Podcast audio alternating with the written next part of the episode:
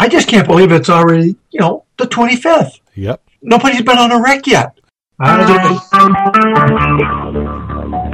Talk Recorded live. Scuba Obsessed Weekly Podcast. We talk about all things scuba diving, from cool new gear, places to dive, and scuba news.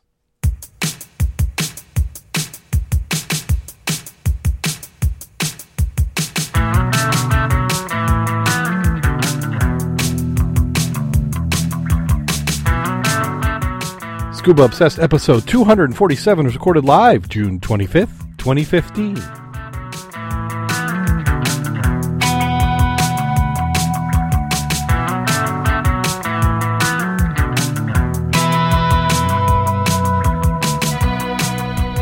Welcome back to Scuba Obsessed. I'm Darren Gilson coming to you from the west side of Michigan where we are celebrating the longest day of the year, or at least just passing it. And joining me this week, we have Mac the Dive Mentor. How you doing today, Mac? I'm doing very well. Glad to be here. And we were just commenting June 20 was it is it 26? I I said 25th in the intro. 25th it is. Yeah, 25th and it, it mentally I'm convinced summer's over with. Fourth of July is next weekend. Yeah, 4th of July is next weekend. Well, I've got- weekend after this one, but yeah, so I've got I've got two weeks of work, and then I'm on vacation. I go get I go feed the mosquitoes at summer camp, and then I've got a couple more weeks, a little bit of traveling for work, and then we've got the youth fair, and then you got like another week, and then you've got Labor Day. So when you start counting that's up weekends, yeah, Oshkosh is right around the corner. yeah, it, it's all it all happens. It doesn't take long. You know, once you get through the you know this the graduation season, which I think is kind of wound down for us this last week, and summer's really going. And what is the one thing? And we'll talk about it more later in the show. We have not had any muddies on a shipwreck in Lake Michigan yet. I, I, that can't be explained. That's just I don't know. That's like uh, uh, there's like aliens must be involved or uh, cursed. Did somebody not do something or do something or human sacrifice or something. Yeah, I don't know. We, uh, you know, maybe we need to sacrifice a, a scuba tank. You know, blow it up. I don't know, but uh, it's not that we haven't tried. It's either mechanical or Mother Nature is having her way with us. it And we've certainly had a heck of a lot of rain. yeah, it's a, it's a lot of rain. Uh, I mean, uh we've had more rain in other seasons, but it has been. I don't think the farmers are crying. Well, we, we haven't had the floods here and stuff, Oh no, But- but the river is still, I haven't been in the river yet because it's very fast and zero vis or six inches. And after the winter, you know, you always want to find out what shifted on the bottom before you go out there by yourself. yeah, yeah, But, certainly. uh, and, and lots of wind. have been blowing. So it, it's a little odd.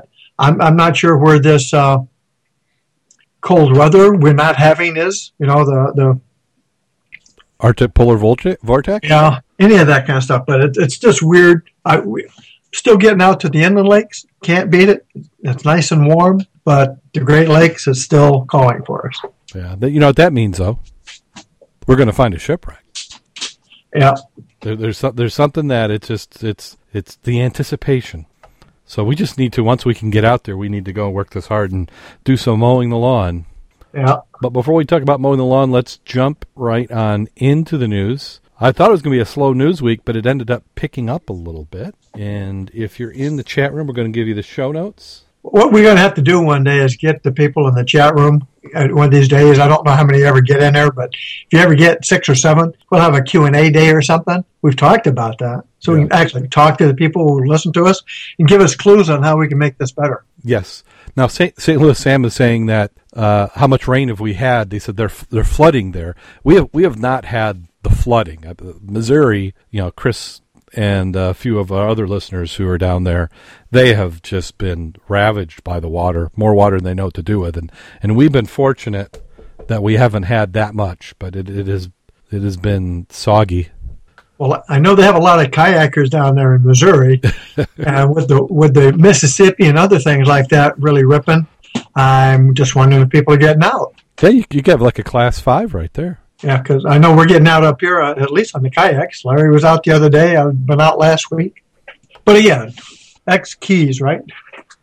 Yes. So here, paste it in the chat room, and here we go. Which is the first one as it slowly moves? Yeah, this one is uh, out of the Keys. U.S. authorities plan to extradite two Keys dive boat operators who were indicted on a death of a tourist when they drowned in their vessel capsized off Key Largo December 2011. Christopher Jones, 50, and Allison Gracie, 47, both British nationals, are facing charges of involuntary manslaughter making false statements to authorities, according to Miami federal indictment unsealed on Tuesday. The accident claim of life of Amy Rhodes, 36, a married mother from Washington State who had traveled to Florida to go scuba diving. Her husband, Pat Rhodes, started a blog to honor his wife. And he said, No matter how much time they do, it won't be enough to make up for Amy's loss. I don't plan to dwell on that. While I do hope for justice, it's part of their life's path, not mine. Whether or not they go to jail impacts me not. Uh, Jones and Gracie were arrested this month in the Caribbean island of St. Martin, where they were extradited to South Florida to stand trial in federal court. And as the story goes, in 2011, they ran a company called Key Largo Scuba Shack, operating a 25 foot boat called Get Wet.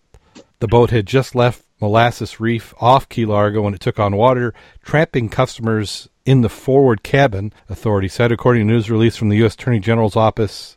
Two operated the boat in an unlawful and grossly reckless manner. They then lied about the boat's ownership when questioned by the U.S. Coast Guard.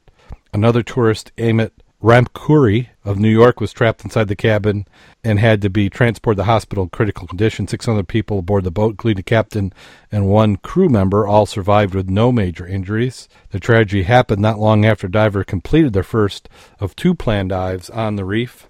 This popular dive spot is about 30 feet deep, a few miles off Key Largo in the Atlantic Ocean. The boats just happened just left one mooring spot and was en route to a second dive location on the large reef when it began taking on water. Witness estimated the boat sank in about two minutes.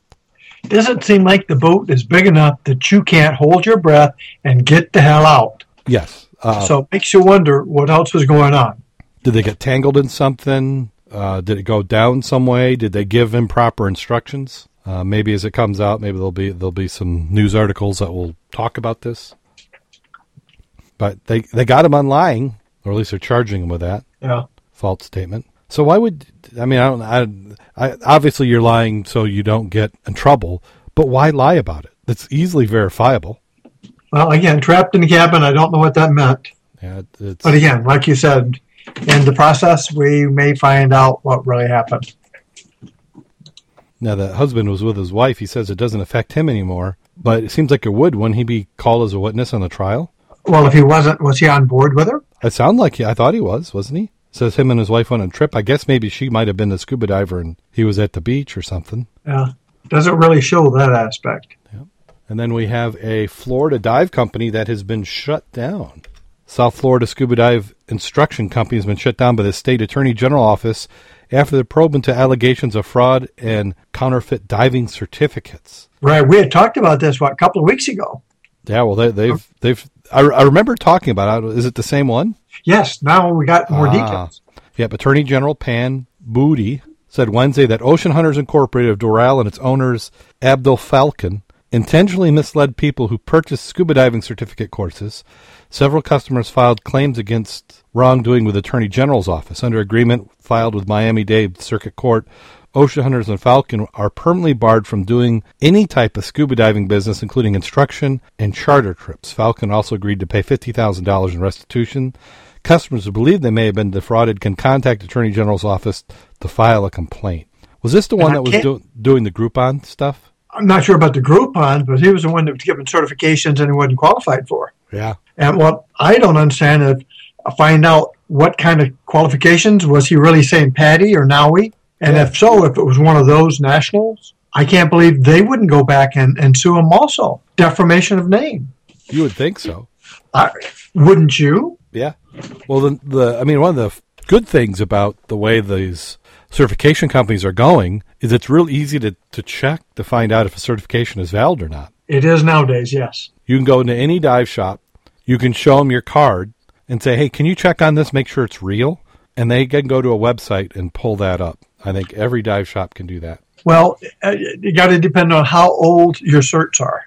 Well, 'Cause I guarantee you, you're not going to find my first one. right, right. Uh, we're talking about if you've been certified in the last year. There's going to be a period of time that they're going to be able to say, because like I know when I took my class, it always seems, and I'm picking on the dive shop, and I shouldn't, but they had to take the picture, they had to put it in. It took four or five weeks to finally get it. In the back of your mind, you're you're you're thinking, is it is it ever going to come? Is there something up? But we we did get it, uh, and that might be an excuse that many will use. So you may not be able to like in a month, but with uh, this online world, it's just about instant now. And uh, in the chat room, they're asking, what do you check when you're looking for an instructor?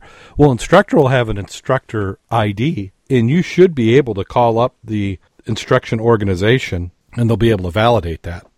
And also, it should be a national one like PADI. Yeah, you'd want to make sure. Association for Dive Instructors or NAUI. Yeah, PADI NAUI are going to be probably the two bigger ones. You have SSI, and then there's probably another four or five that but are valid. also check just getting online, going in and looking at the where do they work, what kind of reputation do they have.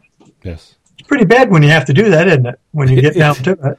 It does, but I'm guessing that this organization, and, and I, I I can't remember the article from before, but they may have had uh, you know a storefront that presented themselves really well.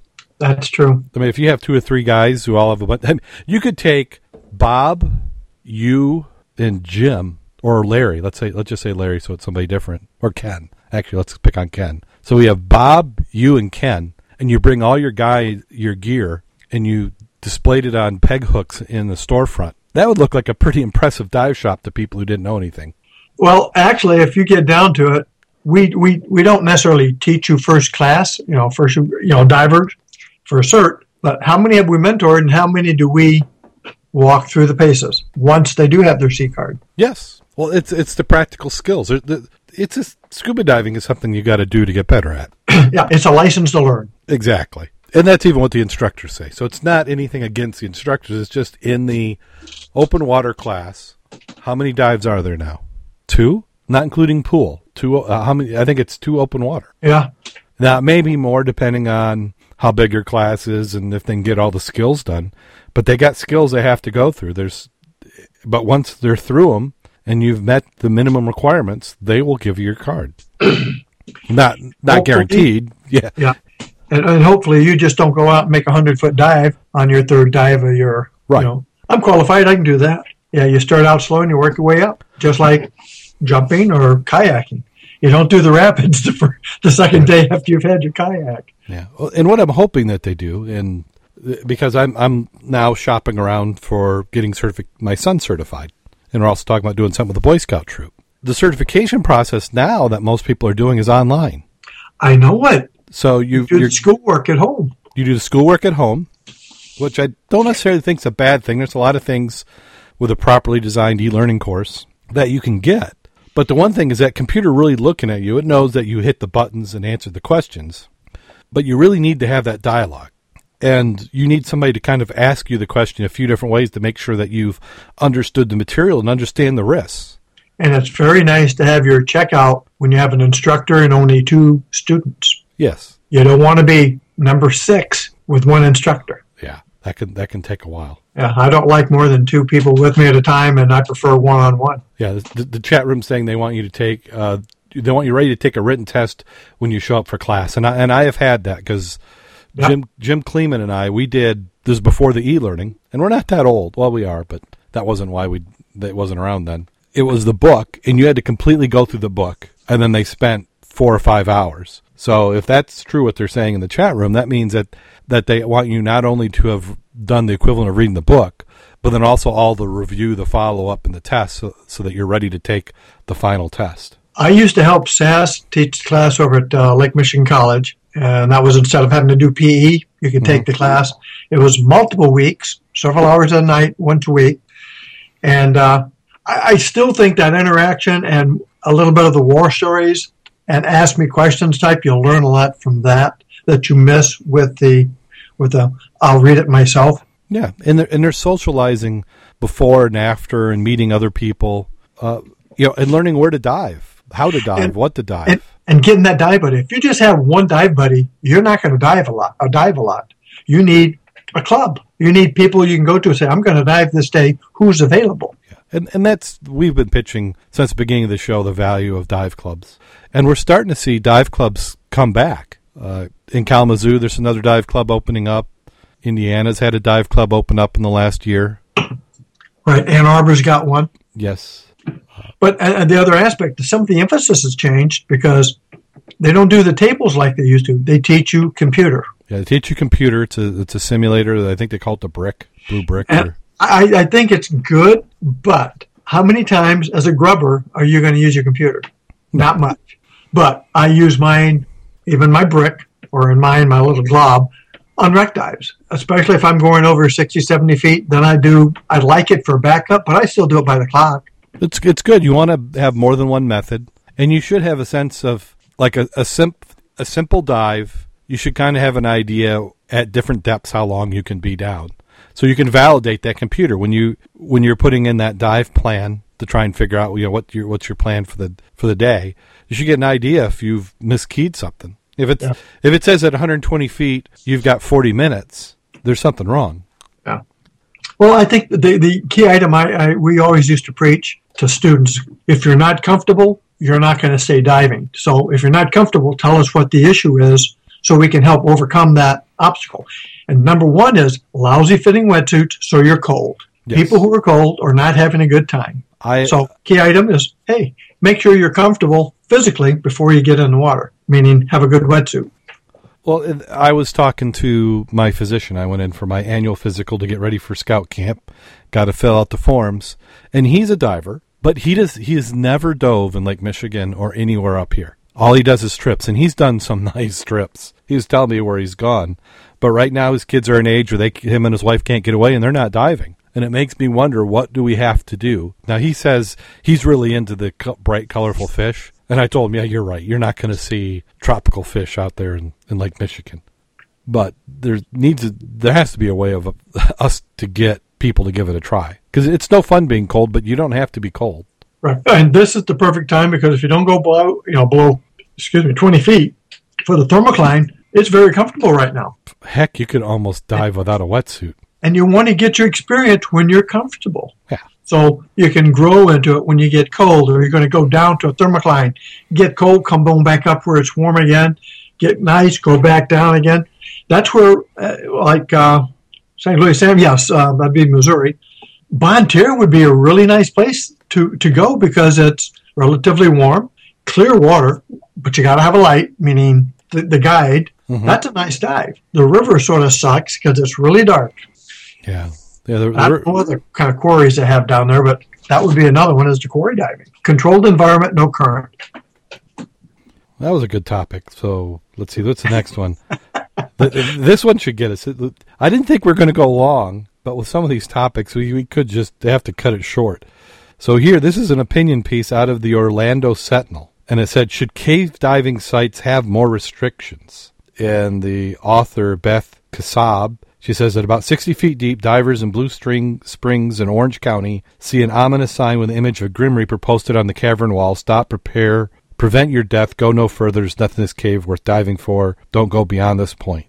Only certified divers in cavern or cave diving are supposed to go beyond that sign. But it's up to the divers to police themselves. When Ryan Dervins, an OC father, died at Blue Springs earlier this month, the Volusia County Sheriff recovery divers found him at about 70 feet deep up against a, a wedge in the lime rock. His weight belt was recovered at 84 feet, according to sheriff's report. It's not clear if, uh, if uh, Dervin was certified to cavern or cave dive, but several clues suggest he wasn't. He was on that uh, final dive alone, something most cave divers wouldn't do. After diving with his teenage son earlier today, the sheriff's, the sheriff's report indicated he only had one scuba tank. Cave divers are typically trained to bring two. Devon 56 was the third man to die at Blue Springs in six years. Another diver perished in 2003 after he ran out of air. In 2009, a man succumbed while he was free diving without a tank, which that one can't count, or shouldn't count. Not as a scuba diver. Uh, Blue Springs is notoriously dangerous beyond 60 feet. We caution even our cave divers because when you get into the very bottom, the flow of water from the spring is so strong it can take the mask right off a diver. Read the description from other local dive shops' websites. Some people are saying it makes sense to limit certain sites to more experienced divers. Uh, then they're- talk about people posting on Facebook that the recent death of the state should require all divers at Blue Spring to have cave certifications. It's not that trained cave divers can't get in trouble, and they do, but They have a better chance of surviving the attraction of blue spring from manatees as the caves. In order for dives down there, divers have to show they are trained at a higher level. Everybody else can use snorkels and marvel at the Grim Reaper sign from a distance. Now, see here, I don't know, do, how, how much. Uh, I'm ready to talk about this now. I'm not going to read the, the rest of it where she just rambles on and on and on. Well, the key item here is the, where they talk about they need to have certain certifications. You already do. Let me rephrase that. If I'm going to be diving a cavern, cavern is different than cave. Cavern is different than open water. You right. need to have a cert for cavern diving. There is one. And if you're going to use that as your stepping stone, which is a logical progression, then you go to cave diving. But you take the classes and you do the safety aspect. Even when I'm diving open water, anything past 60 feet, period, I got a bailout. Right. You know, when we're up up north, we're doing the fast water. There's technique. So if your mask blows off, it doesn't go bye bye. You have it tagged so you can find it in the back of your head, and you carry a spare one in your goodie bag.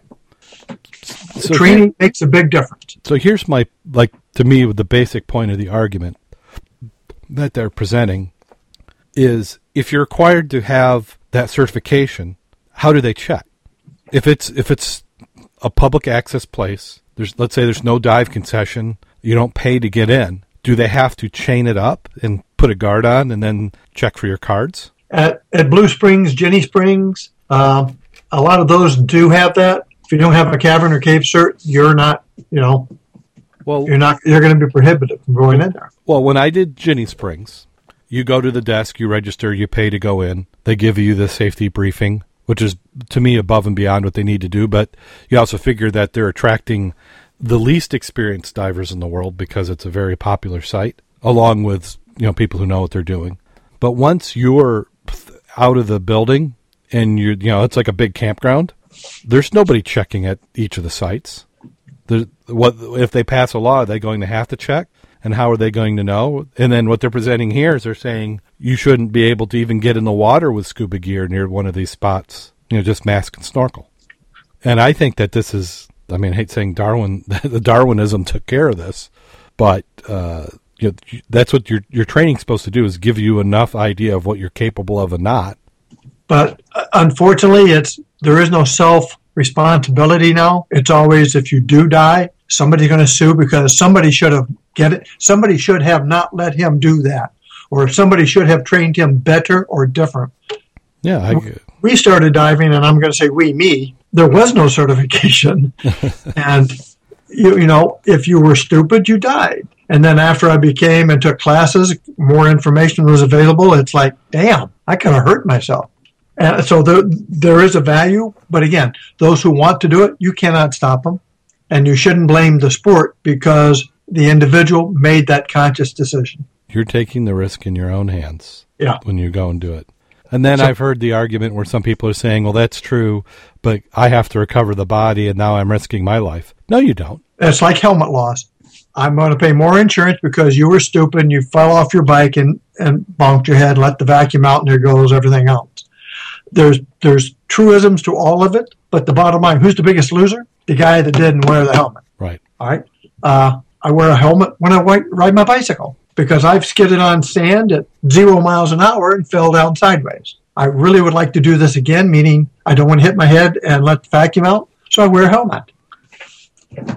I know we were kids, we didn't, and we survived, but yeah, there's yeah, there's there's certain amount of risk that you you take, and you always want to avoid as much as possible so that you have a nice long life. Yeah. But in this particular case, I think that the program the way it is is is pretty good. Uh, it, it seems to be self policing. I just think that anytime they make they somebody wants to change these requirements up, that it's a slippery slope and it's actually going to make things worse. I don't think that you're going to save any lives by doing this. I think you're going to run dive, some dive places out of business, or somebody's going to close it. It's going to cost more. Yeah, and somebody's going to close just close up. They're going to say, you know what, I can't do that. I, I, always like the part though, but if it only saves one life, oh goodness, we're not going to do the RTO on it because it's not. Yeah, if it only saves one life. Right, did we beat that one up? I think we have. Okay. And uh, we we marked an anniversary 65 years ago something ended up in the water that's not where it's supposed to be. Yeah, flight 2501. So 2501, which is the one that uh, Ralph Wilbanks and NUMA has been looking for. Correct. So on Wednesday, uh, the 58 lives that were lost are remembered in a ceremony. It was at the Lakeview Cemetery, Sexton. Uh, there was an unmarked grave as old as a plane crash when victims had been buried for years without anyone knowing. How did the victims get buried? So they actually it wasn't. It's always like anything else. You know at the time, but nobody. It, it's not interesting enough. Or after five or ten years, it dies down and nobody cares because it didn't impact them. This is the one by Valerie Van Heest, by the way. And a better article was in the uh, Herald Palladium on the same issue. Okay. And even though the, the sexton or the Marianne discovered that unmarked grave, uh, that had been being looked at for quite a few years. Valerie, uh, you know, gives a presentation on this, and in fact, Valerie is the one who um, wound up helping them get both the tombstones for this or the markers. Now you say she helped them get the markers. She they she helped raise the funds for getting. She the canvassed. Markers? She canvassed. Got a volunteer to provide one, mm-hmm. and then um, a lot of them uh, were buried down here. It was just that they didn't realize that some of the people or the parts and pieces of them were interned up there in South Haven. So we still haven't had anybody find much well, no, since the since sixty years ago dealing with this loss. Right. Again, you're going to find it, but you're probably going to look for it and find it with a magnetometer uh, because it's going to be covered with sand. My opinion is you will find it eventually. You're going to find four engines and part of a tail.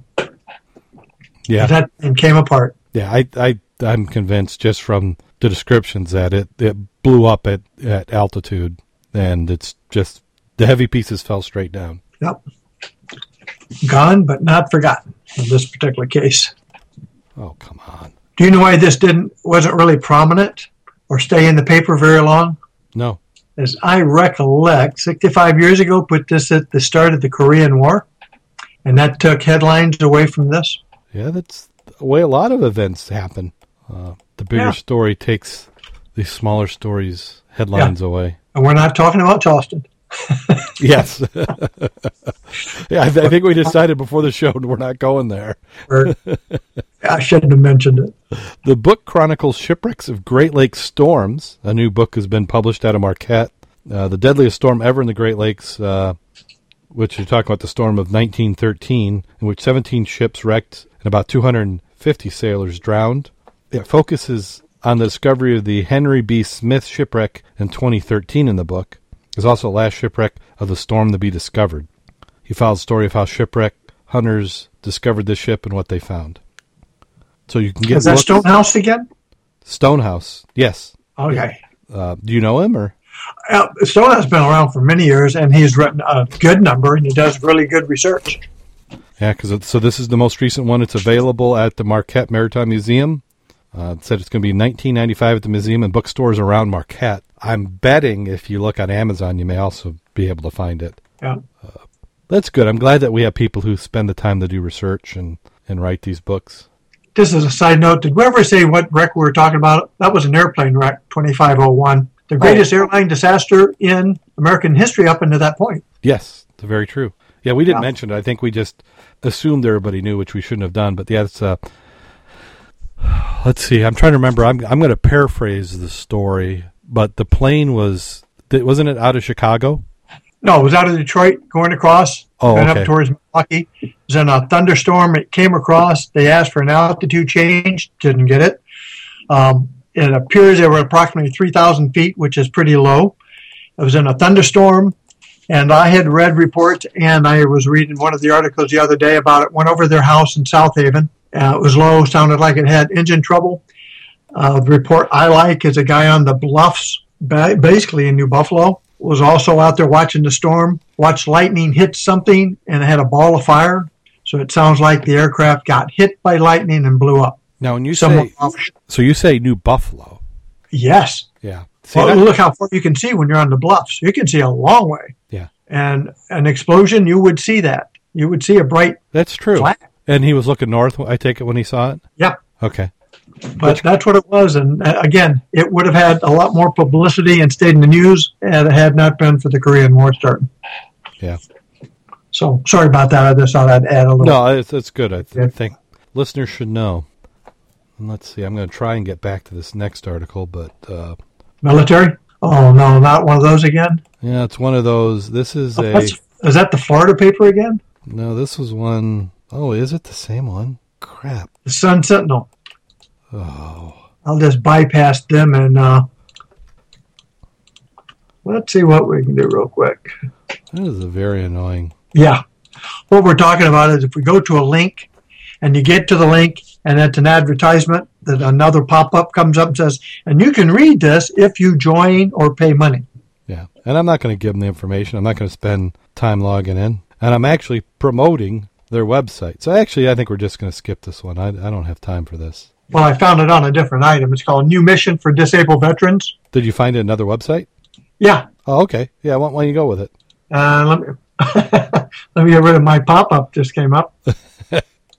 Well, maybe. Okay, we'll- never mind. It, it just kicked me out. It just subscribed. It's also the sun. Yeah. So same same one. Uh, of a gun. yeah, it's the yeah. What I want to do, and I need to write this piece of software.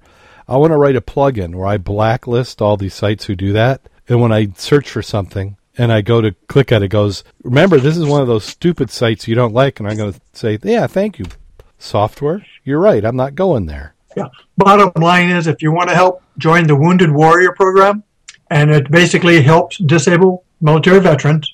And one of the exercises is scuba diving. Even though they may have lost limbs or several limbs, they still get into the water because you have a lot more freedom of movement. They found in the water. It helps restore their balance, plus their self-esteem and being able to do something people didn't think they could do because they're missing a limb or, or even more than one. Yes. So Wounded Warrior program, I'm all for it. great program, and they were working on saving some reefs. Now, this one's the Flathead Beacon, which does not have a pop up on it.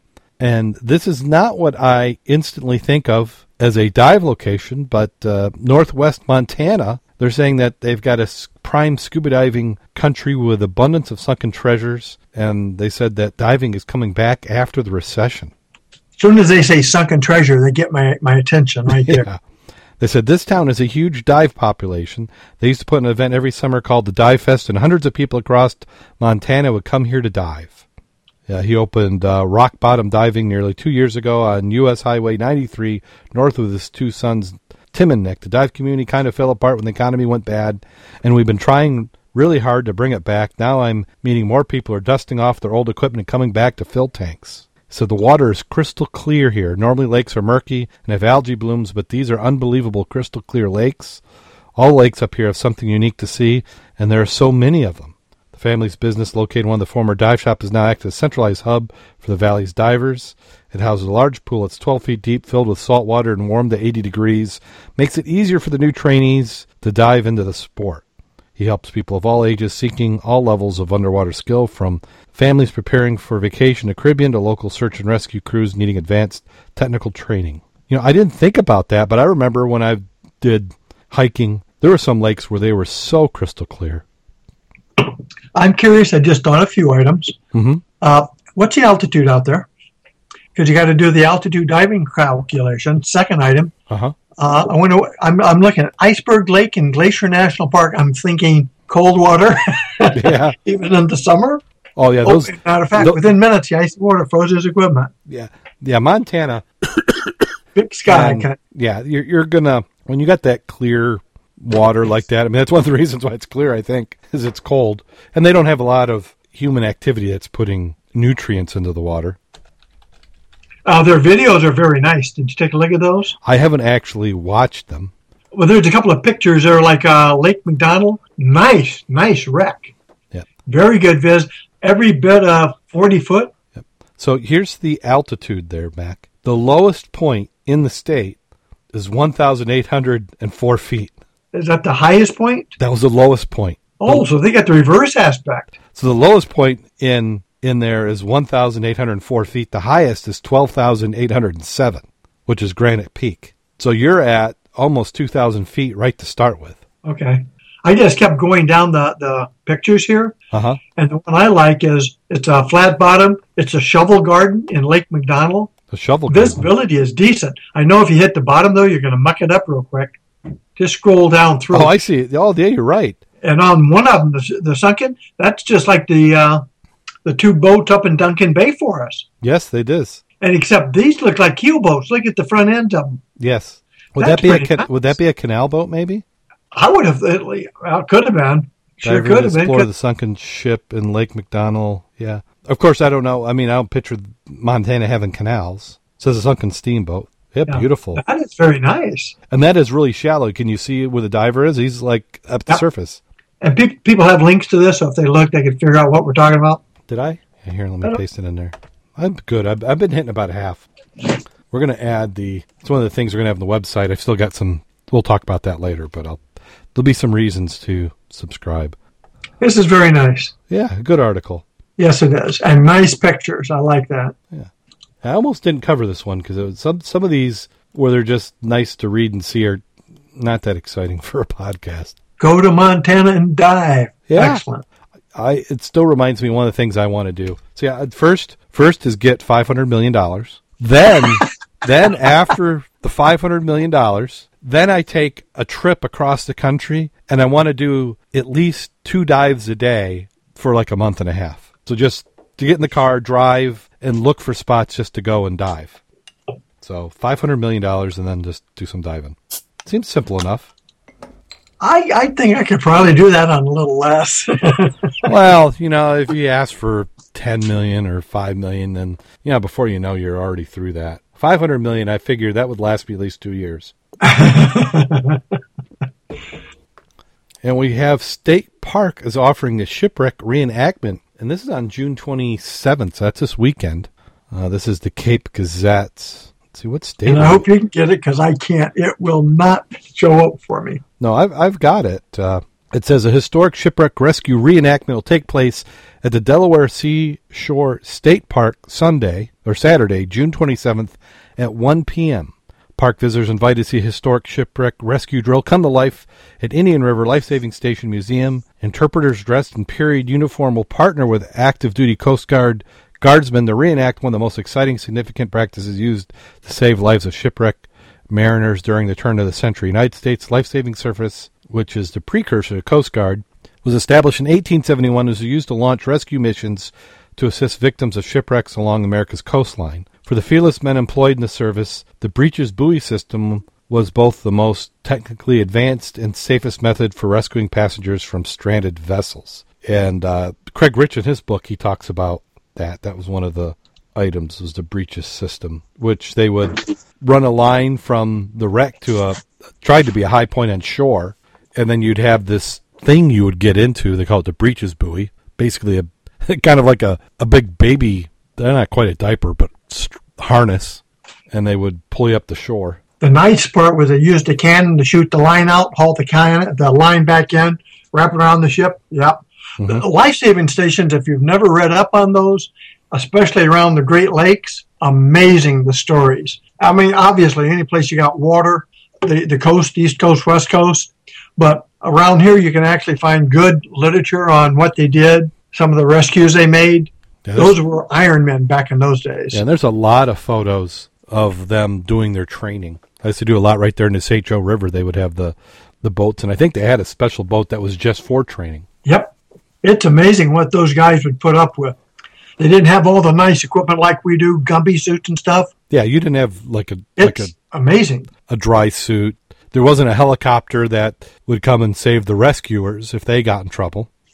I don't think I've ever heard of this being done before. This is really cool. The reenactment, I don't think I have either. So they're saying that uh, the cost for this program, which includes admission to the museum, is six fifty for adults, five dollars for seniors, four for youth, and free for children ages five and under. Pre-registration is not required. You know what would make sense? You've got the St. Joe, who is trying to redo the uh, lighthouse. This would be a perfect fundraiser for them. Yeah. Key item though, as always, hardly anybody joins clubs and groups anymore. No, It, it's amazing what well, it's, it's, is happening. every group I belong to, I think it's the same twenty people in, in every single one. And they're getting older. They're getting older, and I have to. I deliberately have not joined groups because I know that as soon as I do, they're going to try and grab me in and make me do stuff. Yeah. I guess you can always be. You can always just send money and join as a member. I, I, I mean, not not from that aspect. I mean, I'm a member of the American Legion, but I'm the state. I don't belong to a local. Right. And part of it is because I, I want to participate. I mean, I want to give them my money because I believe in their cause, but I'm not that. In, I'm not involved, and I'm not going to be involved in participating at a local. And that's why I'd rather give it to the state, let them distribute my money, and Yeah. I should. But again, I like you and I.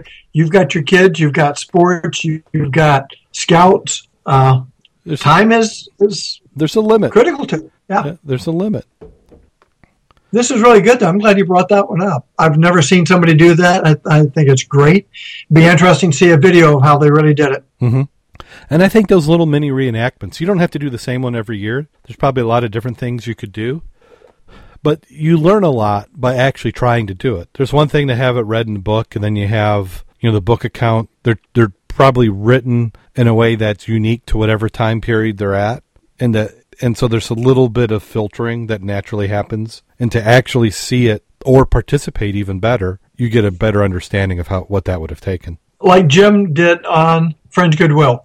You work on that boat for a year. You're going to appreciate diving and wrecks so much more because you're going to understand the terminology, how they built, how they sailed, what kind of problems they had. Well, and then also one of the, the side benefits of that is a year being on the boat, you're going to know where the crew keeps all the goodies.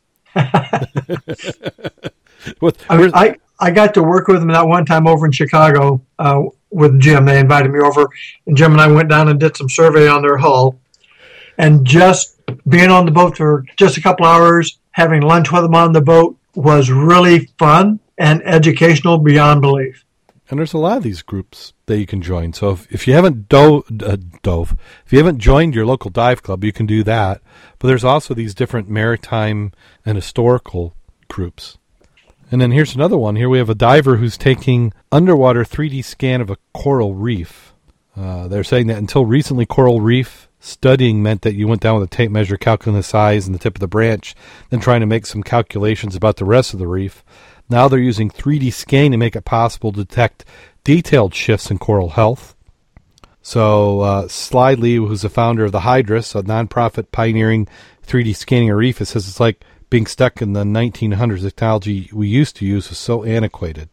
And uh, you see that you see that 3D image they've got there, Mac? Yes, I do. That is very interesting. Yeah, and and there's a lot of stuff like that. There's uh, AutoCAD has where if you take enough pictures of an item, you can 3D map it. Uh, so there's a lot of different ways of doing this. It says you take a ton of pictures of regular camera, then the software we use is smart enough to triangulate and find the points match up. Oh, and that's what they're doing. They're using the Autodesk software. It says it turns they've turned 200,000 plus shots of a reef into a virtual 3D model. Oh, and so Autodesk, so Autodesk is uh, looks like they're almost partially sponsoring this article. But I've I've done stuff with them. You can uh, I think it's called One Two Three is one of their programs, uh, and it, it it works pretty decent. There are some things that can mess it up. Chrome things that are shiny can mess it up. Well, that's like when you go there and you wonder what screwed that up. You go back down to that part to see if that was a piece of gold Yes. or silver shining that made the film look a little weird. Yes, yeah, that's that's the that is it. Uh, Autodesk is refining the software. They say sometimes they have to manually edit it, but they're trying to get the process where it's completely automated. So the technology could eventually be used in space. What same way they're doing the work underwater, they can do it out in the outer space. The expense of that's going to be the equipment. I'm looking at his rig, the hood plus the dome on that port. That that costs a couple of shekels. Yeah, but that's just him and what he's using. Uh, I've done the same thing with uh, my phone. I can take my phone. Uh, I should see it. I, I, I may have it. I took a, a tank from the back of my car and I just walked around it and took 20 or 30 shots and let it process. So maybe we'll do that. That's but this is what I've wanted to do for shipwrecks. You know, they're doing the reef. I want to do shipwrecks this way. I'm waiting for somebody to finally hit MaxRec and find out if it changed or if it's still there. yeah, it's it's either completely uncovered, completely covered. Yeah, we don't know what it's changed. And we're down to we're getting to the end of the articles. We have the ancient Greek And I could say this before the show, but once the show starts, it's impossible. Just say shipwreck. shipwreck. The Antikythera, I think that's what it is, Antikythera shipwreck still holds secrets. And this is the shipwreck that the uh, sponge divers had found. On it, they had a mechanical computer. Why am I? Must have gotten the wrong link again. Ooh. I'm looking at one of the pictures of the bronze spear. That is awesome. Yeah, so they're talking about the ship which sank in 70 BC and 60 BC as they trekked west from Asia Minor to Rome. Said it holds plenty of treasure. During the first phase of the project, which ended October 2014, the undersea explorers found tableware, lead anchor, giant bronze spear that may have been part of a statue, warrior, or goddess of Athena and other artifacts. With this newly approved extension, researchers will focus on known hotspots for pottery and metal objects. The team hopes to complete the detailed mapping of the wreck site and evacuate treasure and artifacts from the ship. In preparation for the second phase, slated to begin at the end of the summer, researchers sent an autonomous underwater vehicle to digitally survey the shipwreck from June 9 to 19th. To 9 to 19th. On Saturday, June 3rd, the AUV and its own metal detector located small pieces of copper, bronze, lead, and iron bearing materials. The following Monday, the AUV got up close and personal to the artifacts, taking pictures and collecting spatial data, including where the artifacts are in relation to each other. Over the next five years, beginning at the end of the summer, the researchers will evacuate pieces of the shipwreck. So that's it's a five year project. That's pretty serious. Well, that was found by sponge divers in 1900. Yeah, they they found it and they were they're breath holding. And well, how deep is this? They say that was going to be my first question. The reason I like it is that the mechanical computer, they said it's like if you found a Boeing 20, 727, you know, 100 years ago or 200 years ago. That's what they're trying to figure. Did you? I went to uh, uh, Winnipeg or whatever, and I got a picture of the the mechanical computer. Quite interesting. And I've had a lot, was, yeah, there a lot of people study it. Yeah. Yeah, and they, and they consider it at first, they didn't completely recognize what it is because it was considered to be too advanced to even possibly be made at that time. Uh, that, that there's an, the arm of the bronze statue that Cousteau found when he re- looked at the site was between 138 and 164 feet deep, or 42 and 50 meters below the surface. So it's just outside normal recreational range. Uh, well, you see the picture of the guy at the bottom mm-hmm. with the bronze spear? Yes. Nice rig he's got. Yeah, a little rebreather there. Oh yeah, and you got a couple of bottles there on the side. Yeah, a little bailout because he's going to have some time and wants to be able to make sure he's fine. Yeah, yeah, that's interesting. Very, very interesting. Yeah, I'd like to dive it. Yeah, two thousand year old wreck. I mean, that's an old wreck. And then to be able to document and preserve some artifacts. Can you imagine what it looked like though in 1950, before? I mean, with the, with the technology you had back then, hard hat even you just wonder what was uh, taken and put in other museums way back then, even. Yeah, there's got to, there there have been a lot. You you want to always be the first one on a wreck. And then Ireland is reporting that they have found a 400 year old Spanish shipwreck. More than four centuries after it sank, a Spanish Armada wreck is being uncovered from the west coast of Ireland. They're finding a number of cannons, timbers, and anchor from. Uh, I don't even know how to pronounce this. I got the first word, la, Juliana, Juliana, one of three Armada ships that wrecked off the coast in 1588. Heavy storms wow. over the past two years are thought to have uncovered the 16th century vessel, long buried in a sandy seabed off the coast of Streedagh in County Sligo. The government was first alerted to the timbers started washing ashore in April.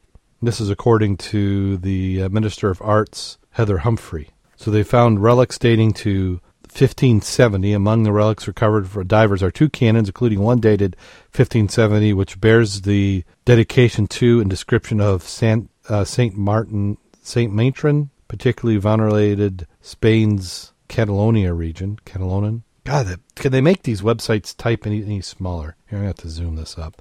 Uh, here we go. Uh, the flotilla set sail in England on July 1588 with the aim of overthrowing its Protestant ruler, Queen Elizabeth I, but the combination of mistakes, poor planning, and attacks by the English Navy resulted in the Spanish fleet being scattered in the English Channel and fleeing up the east coast of England. Severe storm in the North Atlantic caused many of the beleaguered Spanish ships to sink off Scotland and the west coast of Ireland. Said the recovery operation expected to, to last a number of weeks. The Irish government said. They didn't give the depth because I was looking for that and I did not find it. No, they didn't say. It, it sounds like they just claimed they found it, but they they have the name of the wreck pretty quick. Yeah. Well, they said it was just uncovered by the storms and stuff again. And looking at the pictures of some of the cannon, uh, that's a sand wreck. But the cannons are like right on the freaking surface. That was cool. There's no vegetation, no coral, nothing like that there. Yeah, so maybe the storms are heavy enough that it just stripped everything off it. Yeah. Well, one of the articles said there was like one out of 130 ships. Yeah. It's a merchant ship, so it had a lot of stuff in it. Yeah. Well, you figure in 400 years, it's probably been exposed and buried many times over the years. Yeah. So cool. Another one I'd like to dive. But you're talking again cold water, I think. Oh yeah. Yeah. if it's not frozen, it's how cold can it be? Well, that's true. That's true. Uh, we're sort of used to that. Yeah, but I still didn't see how deep it was. Yeah, they didn't say, and they may be deliberately not saying. Very nice. Well, how about this for some potentially cool scuba gear and a Kickstarter project? Uh, a new project. It has uh, 121 backers and 20 days to go. They've already ret the ret. Goodness, they've already met their funding goal. They need. They wanted twenty five thousand dollars to fund the project, and they're at thirty three thousand six hundred thirty. And this is a C2 and O2 dual gas analyzer for scuba divers. This is by DiveNav Incorporated. And what they've done is they've combined uh, a dual, uh, well, it's not combining a dual gas, it's a dual gas detector, which is combining carbon monoxide and an oxygen analyzer uh, for scuba divers. And it's you can control it with your smartphone. So I think we even talked about this when the original product came out. So they they they had a product they launched on Kickstarter, which was funded and delivered, called Nitrox Buddy. It was a smart based smartphone based oxygen analyzer for scuba divers. Before they did that, they wanted to do this one where it was both CO2 and O2, but the CO2 sensors were too big and unreliable the time. So they went with just the nitrox. Well, now they've perfected it. They they think they've got it small. They're showing it, and you're able to get it funded. So it looks like is uh, if you pledge $199 or more, and at the time of the recording, there's only four left of the out of 30, you get a carbon monoxide only. If for 249, which they've got 68 left out of the 100, you get the fully assembled combo, which includes both the carbon monoxide and oxygen sensors. And they say when it goes to retail, it's going to be 299. Said free shipping in the U.S. only. Now, I understand the O2 because that would be good, especially to nitrox or something. But exactly why would I, you know, why carbon monoxide? I, I'm not, I don't believe that's been any kind of an issue unless it's something unique if you're doing trimixes or something, or uh, what do you know? I just think it's they it, they've occasionally had bad gases. I mean, Uh-huh. it's it's rare.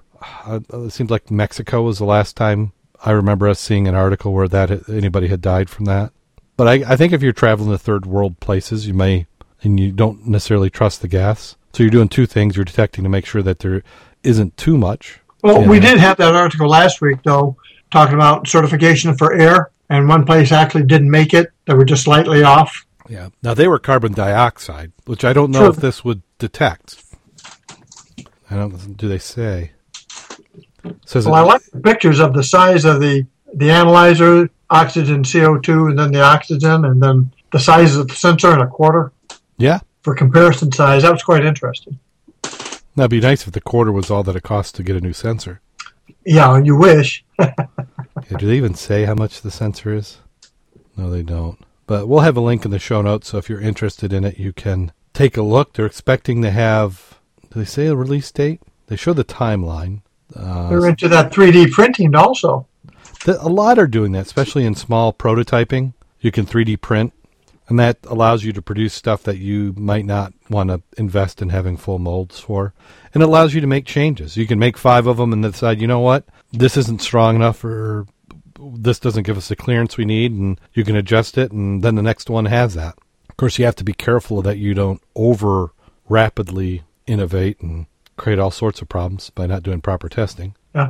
I just looked up the other item that down at your uh, FAQs. Mhm. Just talked about more information on the uh, carbon monoxide sensor. estimate the cost to replace the CO2 sensor is about 70 bucks. Expected life is two years for that for that, that particular sensor. Says it will be able to detect presence of CO up to 100 parts per million. Yeah. Well, that should be enough. And the battery is replaced by the user, which is also a nice Oh, do it yourself plus. You don't got to send it off someplace. Yeah, you got to watch out for that a lot of times now, especially these phones. Many Yeah. phones in the last year have gotten worse that way. Yeah, they're going to get good on this because they've already had a history, Mhm. a timeline. It shows idea plus here's what we did. Bingo, here's another one. So they got a history of being able to produce what they say. Yeah. Well, and and they've already met their funding goal. Yeah, So right now it turns from where you're funding it to make it possible to it's more of a you're buying one at a discount. yeah, So if you think you want one, jump on the Kickstarter and get in now. And they have some interesting comments. They have people asking about helium sensors. yeah. says uh, somebody in the there says, do helium sensors function the same way as oxygen sensors? Cool stretch goal to be able to unlock the ability to analyze helium with a sensor swap. Shouldn't take much programming if the hardware supports it. You'd own the market for portable analyzers. And then they say, uh, thank you. We were thinking about stretch stretch goals more on this soon. Unfortunately, helium sensors are quite different beasts than O2 sensors. Which Also, I, I would imagine your use of those for most divers is not going to be there. I know you do do your trimix and whatever, but looking at the market, What would be nice is say you had say you bought two of these for whatever reason, and then you got into technical diving, you'd have one you could convert over. You just have to buy the sensor and the software. yeah, But this company is experienced with it and you know they've looked at it. They're hitting the big ones first. So that does it for scuba news this week. Let's see. Let's let's talk about some diving. Did you get any diving in? uh, yeah. Now, you guys went out and had your uh, attempted foray for a shipwreck. Yes, yeah. The, and the Um, listeners didn't I- know they they they might have been following us uh, on Twitter or on Facebook, which I had some nice photos. Uh, what we did. So I went, out, I went out to the old standby again, back out to Paw Paw. okay, so you went out to Paw Paw. Yep. And uh, it was one of those really nice blue sky days that you're glad to be out there. I got there earlier than most, so I did get a good parking spot. And by the time I came back, the parking lot was totally full and they were parking along the side of the road.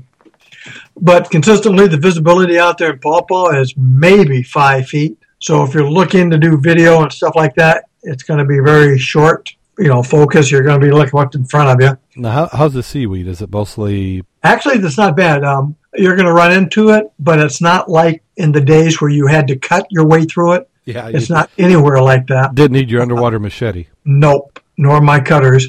And I did not uh, see any real long tendrils of anything. Yeah, there's a couple of algae blooms on the bottom, uh, and you could pretty much go anywhere you wanted without getting tangled up in anything. Just again, visibility wasn't great. I mean, for if you're looking grubbing, you're fine. Uh, not a lot of fish. You, you know, something would bump you, but again, visibility was enough that you really wouldn't see it. Nice clams, no crayfish. Found the obligatory golf balls. Fish Did find a couple crocs that were broken, but I just left them there. So if you're out there and you see something look like a croc stuck in the sand with a handle, you might get lucky and it might not be the broken ones. Yeah. Oh, yeah. That's th- th- those are the heartbreakers. Pull them out, and the So bottom's I, all I left my normal calling cards of stacked rocks, pieces of wood, surrounded by the object, surrounding the object. Yeah, divers from a hundred years from now will be seeing these underwater landmarks, thinking that intelligent life must have. Yeah, they must have lived out here or something because Yeah, look, at these this. rocks are stacked on top of each other. It's for navigation. It's it's pointing to the treasure. Oh. Well, we did try and get out. Uh, Jim Schultz, uh, Kevin, Dan, and myself. We went out on the Get Wet, not the one in the news that sank, but the Jim's boat. And it's the first run for the boat this year, and uh, it got a good start. We headed up out the river. Yeah, it was the engine was missing just a little bit, but we got to the end of the pier, turned north, gunned it, and the thing stalled. so we did some on-site troubleshooting, and Kevin was able to determine. He says, ah, "I think I think it's a it's a car it's the coil." So we were able to cool the coil down, get back in. We're the coil, and it, it ran much better. We got out to the pier, started to head north, and we just couldn't. There was no top end in the engine. Uh, we think it needs to have the carburetor rebuilt. So Jim's been working on that this week and rebuilding the carburetor. But we had a nice. I mean, we had two or three hours out in the water. It was enjoyable. Uh, at one point, we were talking. Yeah, it's like he offered to let us get in the water and do a dive, but it, at that point, we want to get the the shipwreck, the shipwreck, the future shipwreck. No, to get the boat uh, in ship shape so that we're able to go and do some more diving. So just part of the first season run, which is unbelievable to have this late in the year. And then there, there here's there's something that we may want to be aware of. Kevin is claiming that he's a Havana curse. That anytime they're supposed to go out to the Havana and he's on the boat, it doesn't happen. Huh. So ta- he's he's developing broad shoulders and taking the blame for that. That's stuff. what he's saying. Of course, he he's putting the rest of us to shame because after that didn't happen, uh, he he drove up to South Haven and then I think dove the pier, or at least that's what he was planning on. I haven't mm-hmm. seen any posts showing that's what he's done, but he got he got diving in this week. Well, it's summer, and if you're not diving now, you're sure as hell not going to dive in the winter. Yeah, I've I've I'm, I'm thinking we're talking about this uh, Sunday going back out to Havana. We've got two boats lined up. Yep. Bob's going to bring his boat, and Jim's going to bring his and it'd be nice to get out there. Yeah. We got some fly-ins this weekend for you know pancake breakfast type items. Since mm-hmm. I'm out for a few more days, I will probably do that. But next week I get back in the water. Yeah, let yourself uh, get in condition, and then you're ready.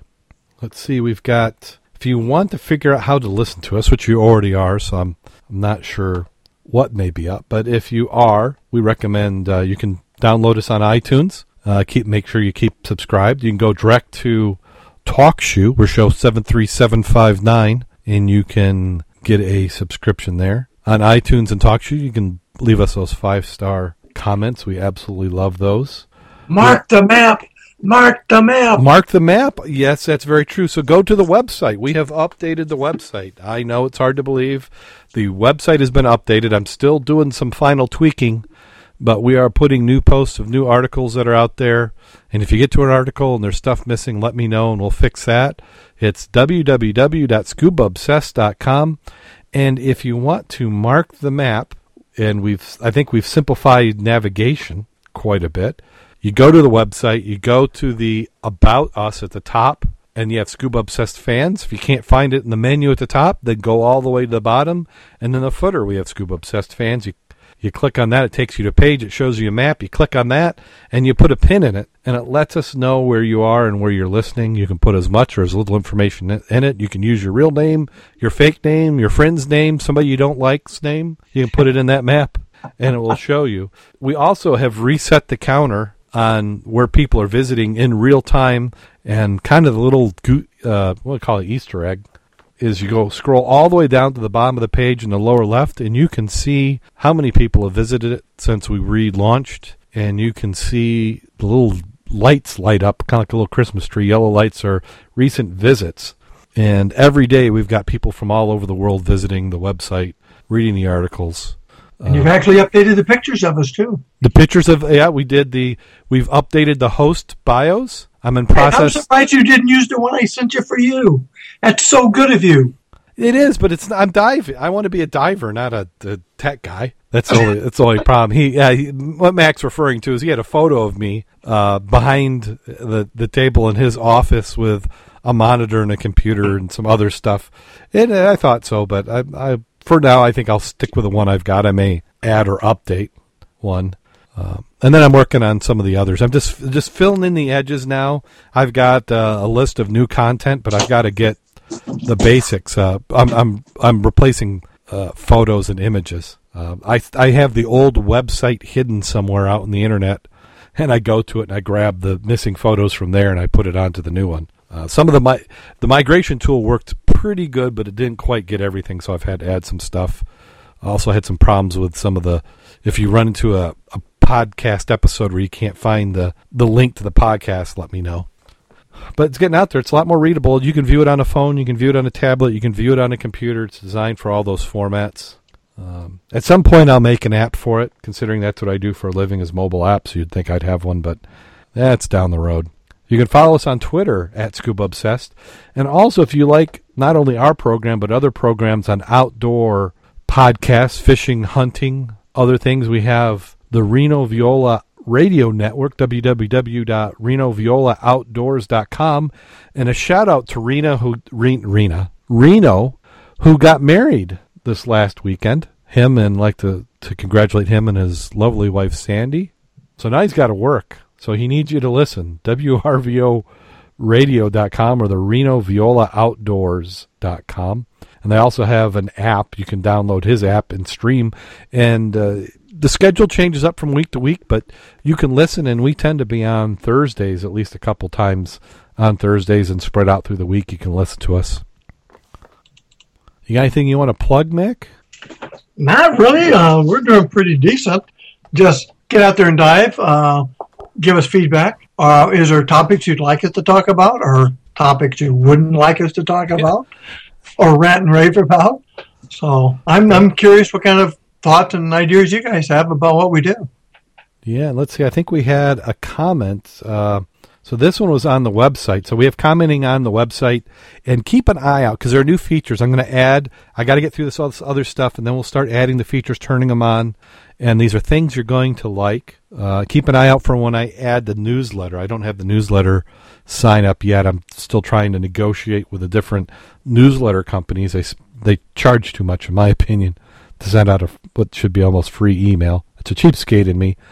Uh, but we have uh, John Nedoba. I'm probably mispronouncing his name, but Fly Boy is sometimes you'll see him in the chat room, and he said, "Scuba Obsessed is the be- best podcast out there. Darren keeps the show entertaining, Well, Mac and Jim share a wealth of knowledge only years of experience could attain. Keep up the great work, guys. So thank you so much, John. We appreciate that, and I think we are to that point of the show. Da, da, da. And I've got a lot of them, and I've got even some new ones that I haven't even added to my show notes. So I'm I'm trying to decide do I do I go back and and get the ones that I, I don't have yet and put them in. But I think we've got some here that have been aging. And Rod sent some. The one he sent today was like, here's ones that you'll be able that you won't have to wait two weeks to decide if they can be done or not. I, th- I think here's one. It's a, it's kind of appropriate.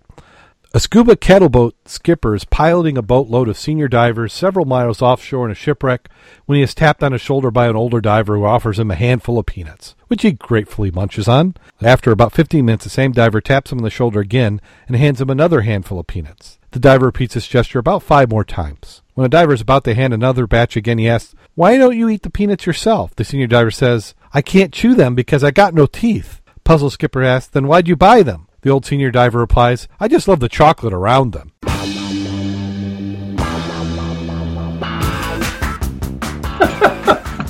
I still like that one. Oh, yeah. Only if you think about it, it bothers you. It- uh, Probably some cultures that's a delicacy. I suppose. a little pre-digested, get some enzyme action going. Because it seemed like it'd be a little bland. You'd, you'd suck all the salt off. I just wonder if you chum the water afterwards. you go over the side. oh, so until next week, go out there and get wet. and stay safe.